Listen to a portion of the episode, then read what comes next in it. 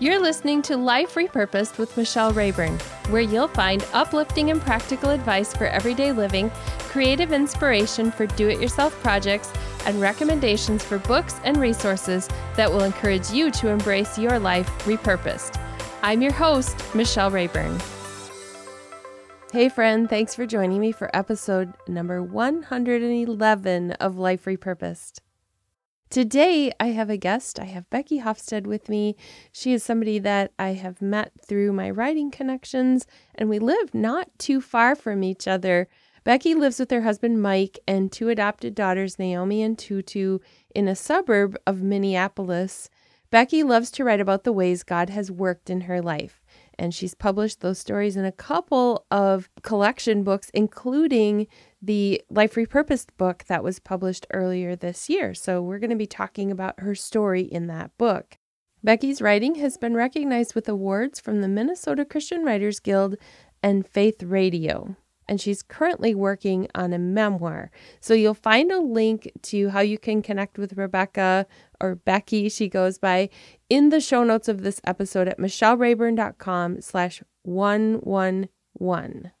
In the episode, we talk about how Becky got started as a writer, and then we talk about how she met her husband on a blind date. Now, we really don't go into very much of that because she tells that whole story in the chapter in the Life Repurposed book.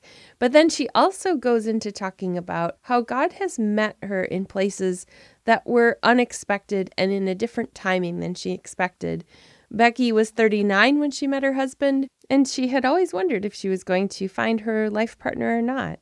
After experiencing some infertility, then she and her husband decided to adopt two children from Africa and she talks about that a little bit more in detail here in the podcast and also in the chapter in Life Repurposed. Becky was a delight to talk to, and I know you're going to enjoy this interview. So here is my chat with Becky Hofstad.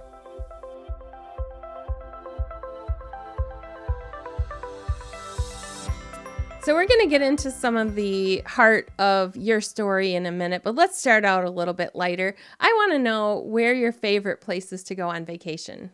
Oh gosh, there's so many places. Um, I have been able to travel quite a bit in my younger years before children. Um, so I loved going to like Greece and Turkey um, on a mm. cruise, actually, where we learned about the life of Paul. So and oh, then wow. saw many of the places he had been on his travels.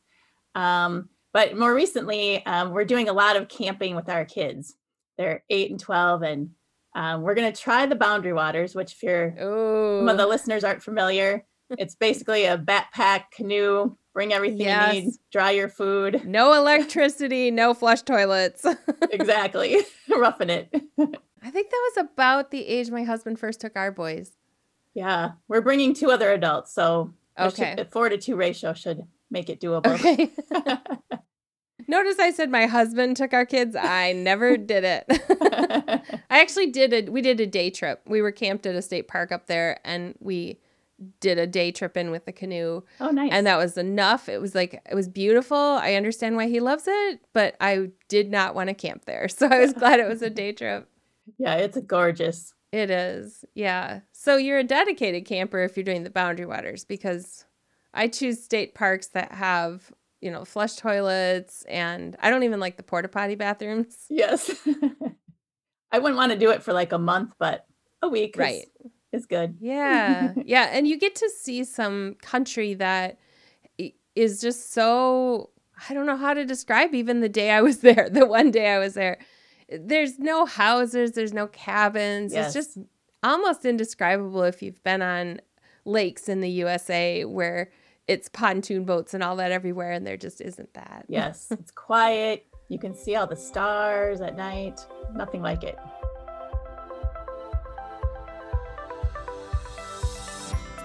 I'd love to know a little bit about how you got started writing. Yeah, so um, we adopted my first daughter in 2013, and just so many things happened that had God's hand upon them. And as I would go to church and Bible studies and various things where you're hearing a Christian message, I was always hearing tell your story, tell your story, mm-hmm. which is not an uncommon thing for, you know, pastors to preach about or teachers to teach about. Um, right. But I had always loved writing in school and kind of went the science route instead because I didn't really know how I could work a writing career. I didn't give it a whole lot of thought, but um, I, I, always have journaled and enjoyed the process and how it helps me mm-hmm. to deal with whatever's going on in my life. Um, and so I started taking classes at the Loft Literary Center in Minneapolis.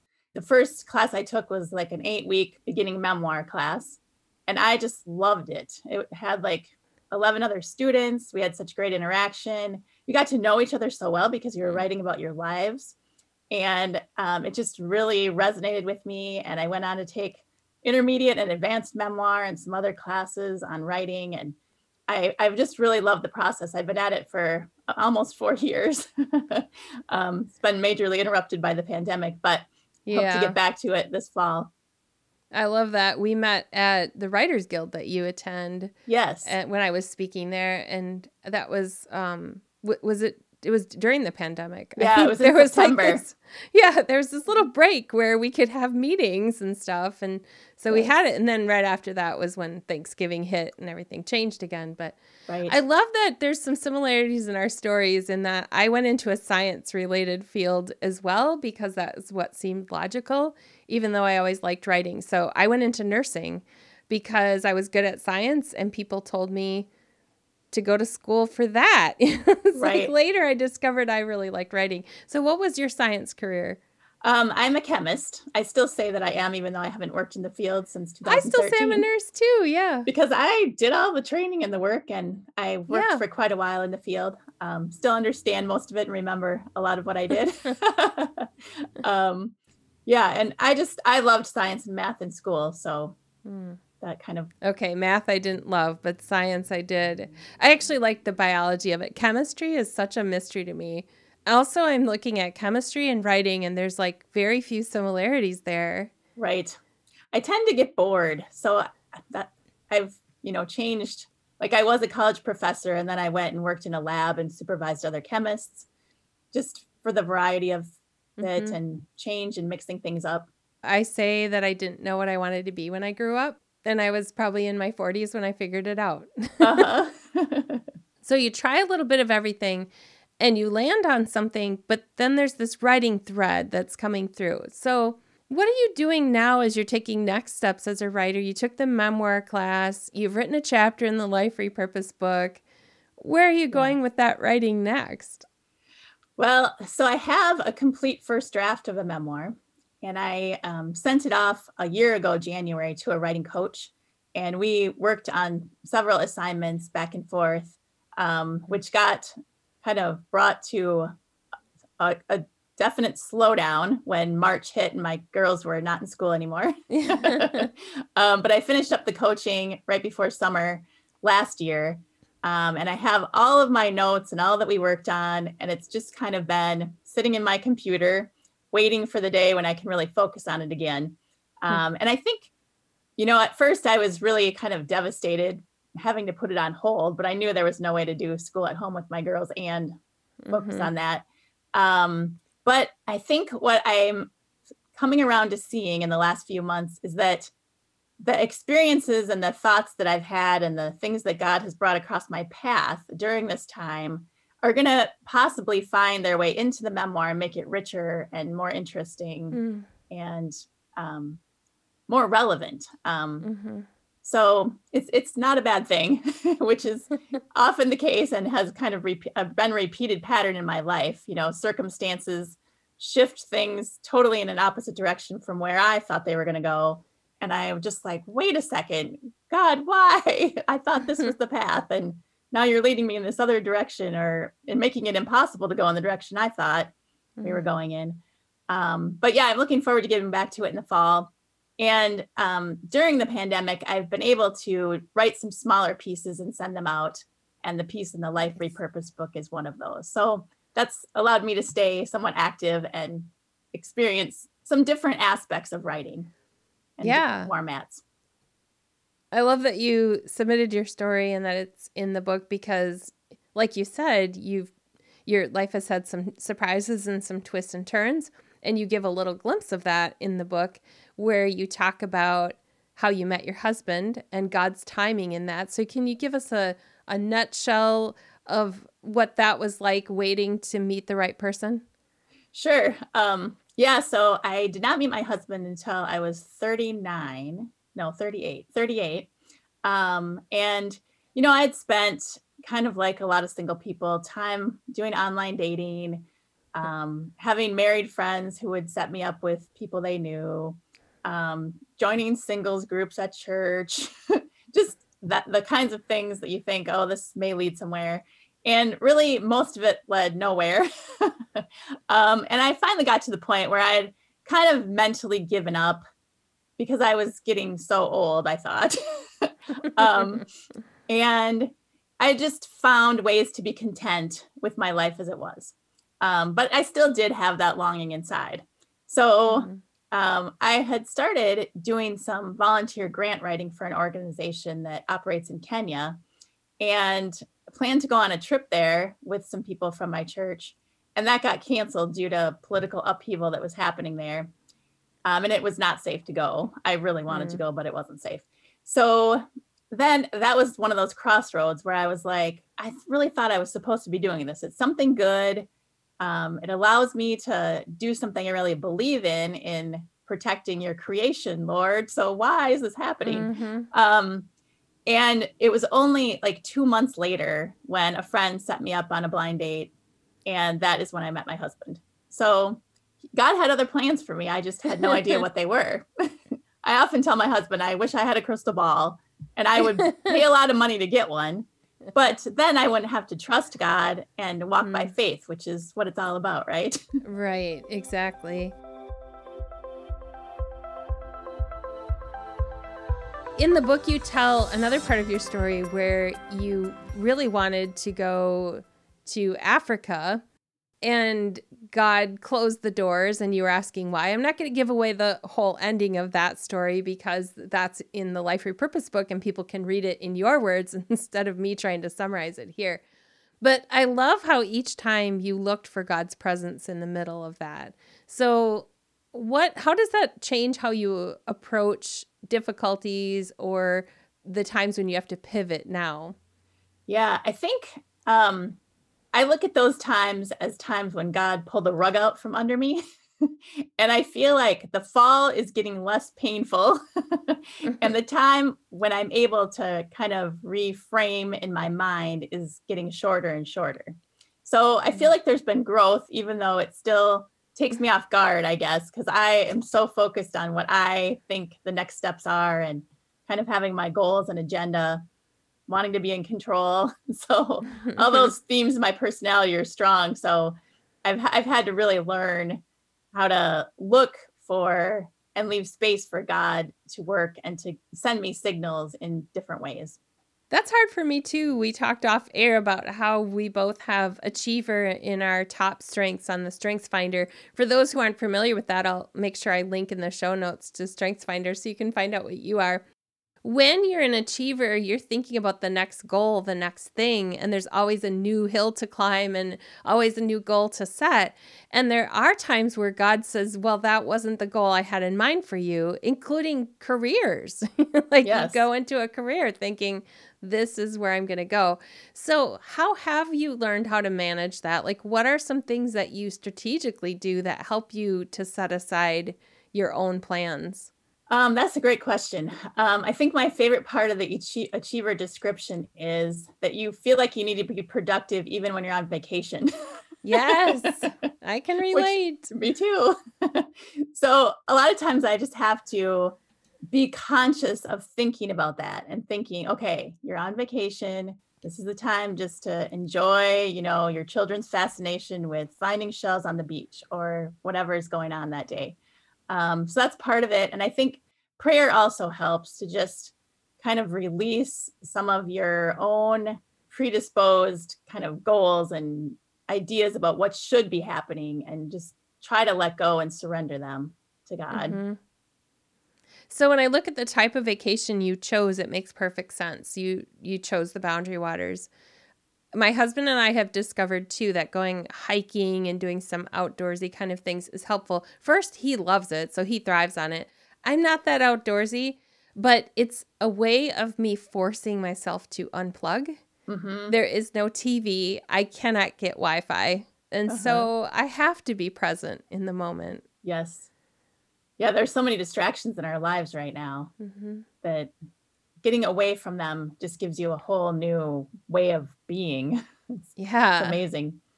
So, what challenge in your life has caused you to learn how to trust God more deeply? Um, it would have to be our two adoption processes.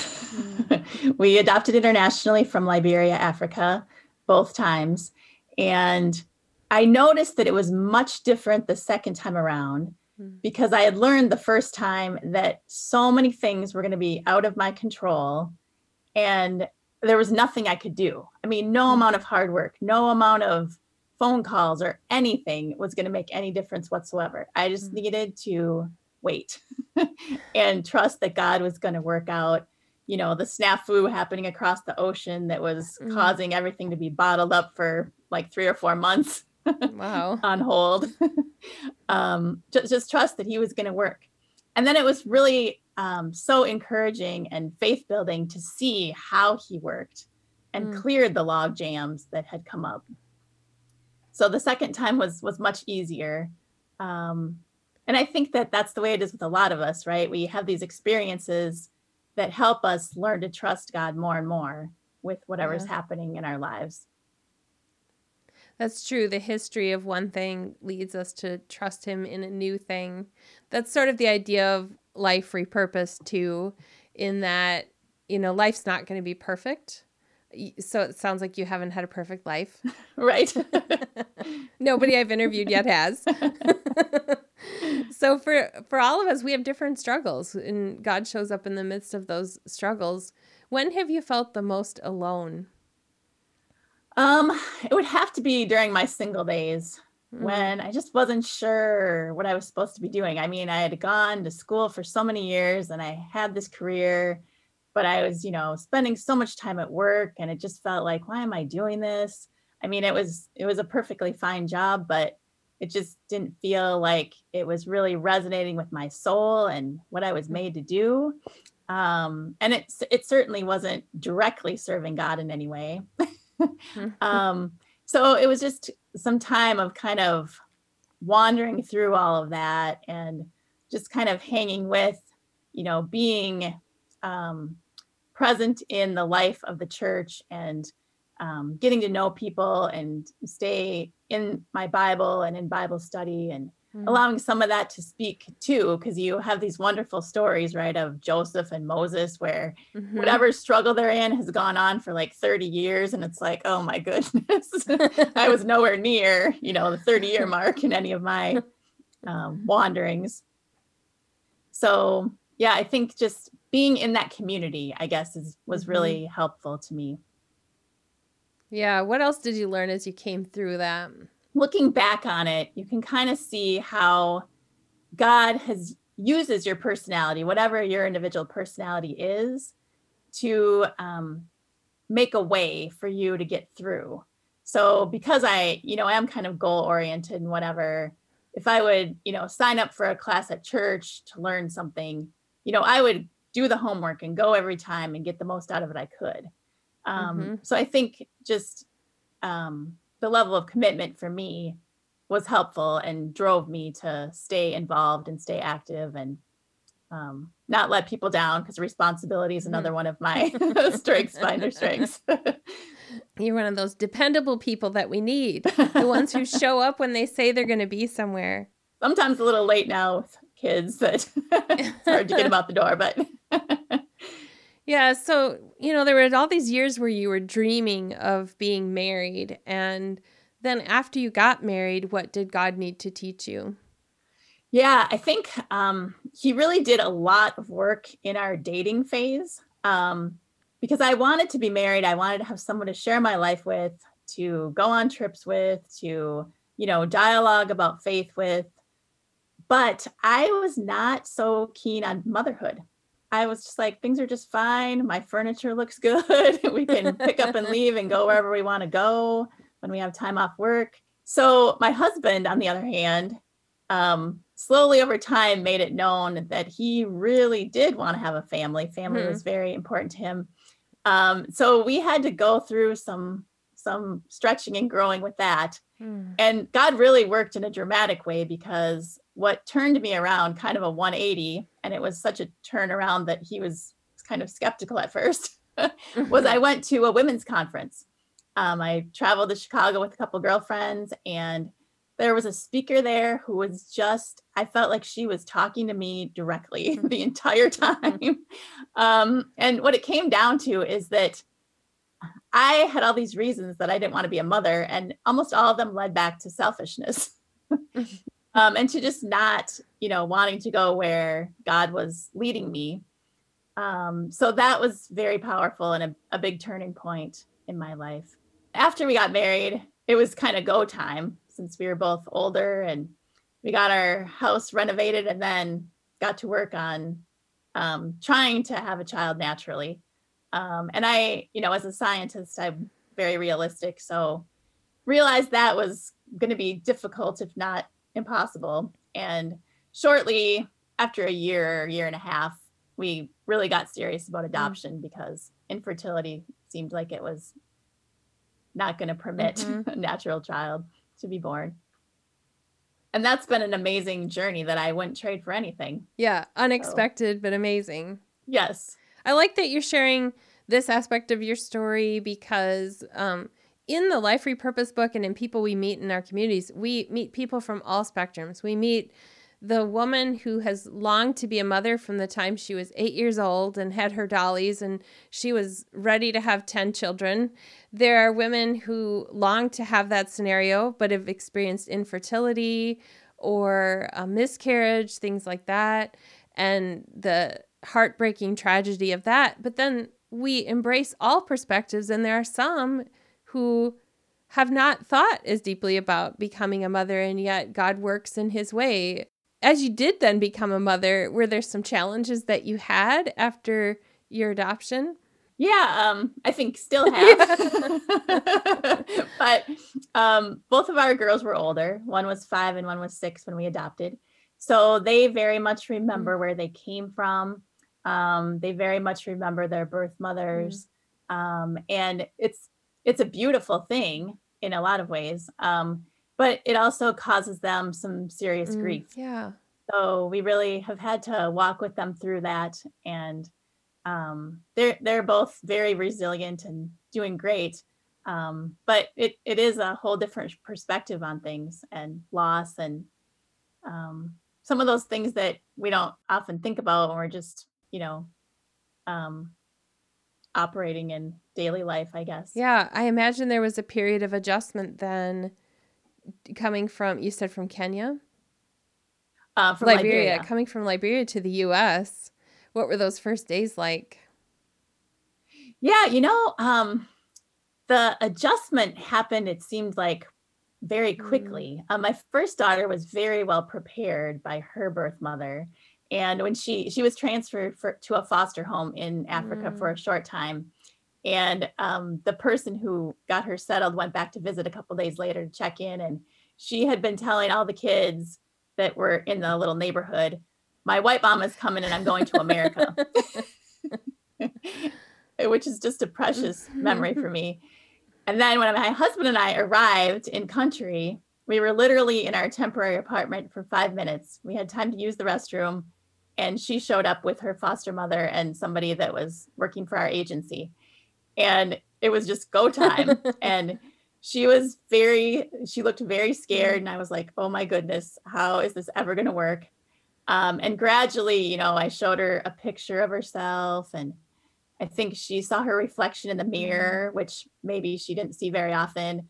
And all that really loosened her up and by the time she had her pajamas on my husband was rocking her on the bed goofing around with her and she said her first word to us, which was "daddy." Oh. so, um, I feel like both of them, the, the early transition went really well, and it was just amazing and beautiful and miraculous in some ways. That's wonderful. That especially through technology now, children can be prepared in a way that they weren't in the past. Uh, did you have video chats before you went there? We didn't have any video chats. We were able to send a video to our second daughter, and I I don't know if she quite knew what to make right. of it. but yeah, I know of families now that use Zoom or Skype and they actually have some conversations ahead of time so they feel more like family before the big move yeah. comes and that everything changes. So for the mom out there who's waiting or for the woman out there who's waiting because she's waiting for the right man to come along or she's waiting to have a child, what what's the heart of your message to those women? I think, you know, a part of it's just simple, just hang in there because we don't we can't see the future. It would be great if we mm. could and we don't know what's right around the corner. Um, you know, when our adoption was stuck, I was raking in our yard, and I just remember so vividly how I was just so irritated, even with God, because it's like, why is this taking so long? You know, we were just waiting for something to clear so we could travel. Mm-hmm. And within like four days, we had bought plane tickets. Wow. So you you never know what's right around the corner. And, you know, surround yourself with good friends who can encourage you, who can um, direct you back to God's messages of hope and trusting in Him, and and then think about the ways He's worked in your life before. Mm. You know, remind yourself of those because you know as you rack them up, they'll they'll have great encouragement to give. Yeah, your chapter in the Life Repurpose book is about how sometimes God delays things, and yet it's not denied and so that's the heart of what you just said there of like it may be a delay it may not be a no yet but it could be a delay. So as you're looking through the book and starting to read some of the other chapters are there any that have really stood out for you? Yeah i was just last night reading um, about the woman her name's maureen who was in a motorcycle gang. She had had um, her mother had abandoned her and her mm-hmm. family and just really sad time for her and she just basically rebelled by joining this motorcycle mm-hmm. gang and trying to find love and acceptance through that and that is just a powerful story of how all of that um, transpired and how she became a christian and then found all of her hope and um, love that she was craving mm-hmm. in a mm-hmm. relationship with jesus yeah. So the purpose of the a book like this where we tell everybody's stories is that we want to encourage people through story just like you mentioned at the beginning of this episode that your story can encourage someone else. And so as we read someone else's journey, it's sort of like when you read the Bible stories, we're encouraged by what we see God do there. When we read other stories of people that are living in our current days, we also see God's faithfulness there.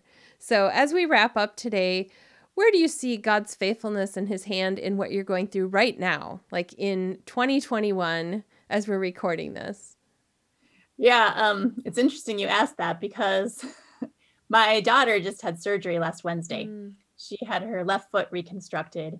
And back in mid January, the surgeon who had been following her for a few years said, Okay, it's time. We're getting close to surgery and I I didn't expect that it was going to be this soon. So I, I immediately, you know, my mind started cranking. And I'm like, we're already doing school at home. If she has it soon, she won't have to miss school. Mm-hmm. And if she has it soon, she won't have to be, you know, in a cast in the summer. Mm-hmm. and so I just made it my mission to figure out how we could do this as soon as possible. Well, as soon as I got in touch with the scheduler, she said the first opportunities Jan- are June 2nd. And I was like, seriously? But the surgeon was able to find an opening. Um, and that opening didn't end up materializing due to timing of insurance mm. authorizing. Mm. But then there was another open. So we thought it was all done. We were like, oh, we're going to wait, mm. wait, wait, wait for weeks now. But then another opening came up just spur of the moment. And it was exactly the week that I had thought would be the best week to do it because it was right before spring break. so I think God works in mysterious ways. Who knows what was going on behind the mm-hmm. scenes? Um, but I guess it comes back to just hang in there because he's got this plan and I don't often understand it as I'm living it.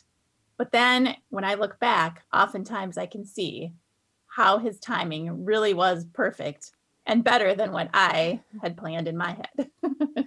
Yes. Thank you so much for sharing your story with me today and for all of our Yes, listeners. thank you. Oh, it's been wonderful to chat with you, Michelle.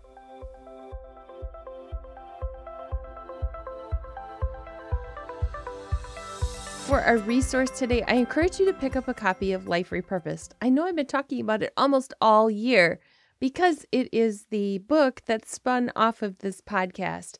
It is where 34 women tell their stories, and I've been interviewing them over the course of this year and introducing you to more of their stories, more than just what they wrote in their chapters. But you can get the Life Repurposed book by going to liferepurposedbook.com or I will have a link right there for you in the show notes at michellerayburn.com slash 111 for this episode. The book just came out a couple of weeks ago in audiobook format. So if you're somebody who loves to get it in audiobook instead of reading, this is for you. You will find that on Audible and also on iTunes where you can get books. Thank you so much for joining me this week for this episode and for listening to Becky's story and also for being a regular listener on Life Repurposed. I invite you to join us in the Life Repurposed community on Facebook where we talk about just everyday issues and also some of the topics that we talk about here on the podcast. So if you join that community, it's a place to get to know other people. I will see you again next week with another guest interview with another author from the Life Repurposed book. You've been listening to Life Repurposed with Michelle Rayburn. Check out tips, resources, and inspiration at michellerayburn.com. I'd love it if you would subscribe to the podcast on your favorite platform Apple Podcasts, Google Play, iHeartRadio, or Spotify. I'd also love it if you would like, review, and share the information about this podcast with your friends. Thank you so much for listening.